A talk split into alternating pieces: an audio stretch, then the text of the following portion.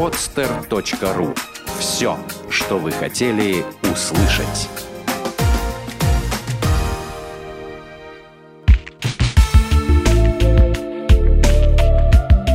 Отвечаем на вопрос «Почему?» в подкасте «Разгадки Вселенной». Почему у людей шумит в ушах? Наше ухо приспособлено к тому, чтобы улавливать звуки окружающего мира, а не создавать их. Но иногда в комнате, где стоит мертвая тишина, мы слышим какой-то шум, как будто бы шумит у нас в голове. Иногда этот шум напоминает писк приемника, который плохо настроен, высокочастотный шум, а может быть жужжание или постоянный скрип. Одна молодая женщина жаловалась, что ей кажется, что через голову постоянно марширует батальон солдат. Эти состояния называются медицинским термином «тинитус». Проще говоря, это звон в ушах. Такой звон чаще всего начинают слышать после того, как прозвучал громкий раздражающий звук. Например, если кто-нибудь громко хлопнет в ладоши над ухом или рядом взорвется петарда. В ушах может начаться звон после посещения рок-концерта, на стадионе или после того, как вы целый час слушали плеер, включенный на полную громкость. Шум такого рода обычно исчезает после ночного сна. Но постоянный шум, громкий и часто повторяющийся, способен повредить орган слуха, вызвав частичную глухоту.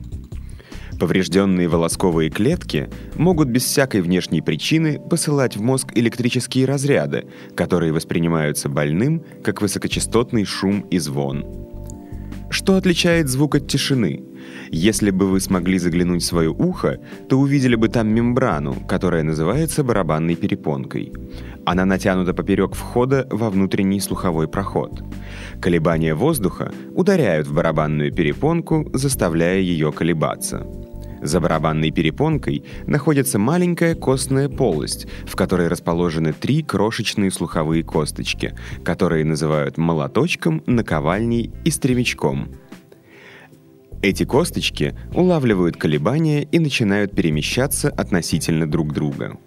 Еще глубже в ухе находится канал, заполненный жидкостью, который называется улиткой – Вибрация слуховых косточек передается на жидкость улитки и вызывает в ней образование волн. Эти волны, в свою очередь, вызывают колебания волосковых клеток, которые расположены в улитке под слоем жидкости, как водоросли на морском мелководье. Когда начинается волнение в жидкости улитки, волосковые клетки колеблются. Секрет восприятия звуков заложен именно в волосковых клетках. Каким-то образом движение этих клеток генерирует электрические импульсы, которые передаются в головной мозг по слуховому нерву. Мозг переводит язык электрических импульсов на язык звуков, и мы слышим музыку и голоса, удары молота и пение птиц. Волосковые клетки могут пострадать от громкого звука или от удара по голове. Они могут порваться, искривиться или оторваться вовсе – все эти причины нарушают способность волосковых клеток посылать электрические импульсы по слуховому нерву.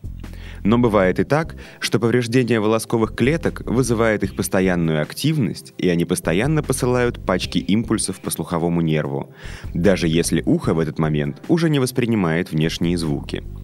Можно сказать, что эти клетки постоянно включены. Когда мозг принимает эти импульсы, он расценивает их как звук. Вот поэтому мы слышим звон даже в тихой комнате. Громкий шум и травмы головы – это не единственные виновники шума в ушах. Есть распространенная болезнь – отосклероз, при которой во внутреннем ухе разрастается губчатая кость, что мешает стремечку нормально вибрировать. Громкий шум, аспирин, кофеин и хинин могут вызывать шум в ушах. Слух ухудшается, и при этом усиливается звон в больном ухе. При гриппе и простуде может наступить отек уха, что, как правило, задевает и волосковые клетки. Высокое артериальное давление крови часто вызывает искривление кровеносных сосудов. Холестериновые бляшки могут закупорить сосуды, снабжающие кровью волосковые клетки. Шум в ушах иногда начинается после приема аспирина в течение только одного дня – Стимуляторы типа кофеина или никотина могут побудить волосковые клетки к бесцельной активности. Ну а если вы примете большую дозу хинина, между прочим, он содержится в тонизирующих напитках, то шум в ушах вам обеспечен. А если хинин принимать систематически и в больших дозах, то можно частично или полностью оглохнуть. На самом деле, у шума в ушах так много причин, что в жизни практически каждый из нас хотя бы несколько раз слышал его. Старайтесь избегать тех раздражителей, после которых вы его ощутили. А самое главное, берегите уши, а значит и слух от громких шумов.